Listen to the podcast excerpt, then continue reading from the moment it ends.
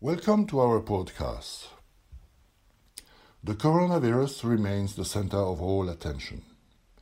The number of people infected has just gone over 1 million on a global basis. The number of deaths crossed over 53,000, and those who recovered total more than 211,000 people. The country with the highest number of cases is the US, with more than 245,000 cases. In terms of how the situation should evolve, the picture remains very uncertain. Italy seems to have passed the worst. Hopes are that other European countries will reach the same stage by the middle of April. The US will have to wait longer, and Japan hesitates to declare a state of emergency. This global health crisis is the cause of the deepest economic crisis since the Second World War. Yesterday, for example, we learned that US initial unemployment claims hit 6,648,000.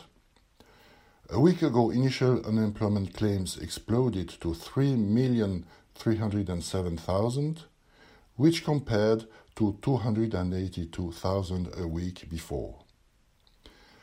Among the best ways to get clues about the economic outlook is looking at purchasing manager indices. The manufacturing ones have deteriorated everywhere except in China, which was the first country hit by the virus and is the first to have seen progress. Usually, the focus of investors is on the manufacturing PMIs because manufacturing activity is more cyclical. This time, services are more severely hit than manufacturing activities because of social distancing policies. Today we will have important clues on non-manufacturing activities with the release of the services PMIs. Among yesterday's news, a tweet of Donald Trump led to a 20% jump in the oil price, as the tweet said Saudi Arabia and Russia could cut production by more than 10 million barrels per day. Brent price trades around $28.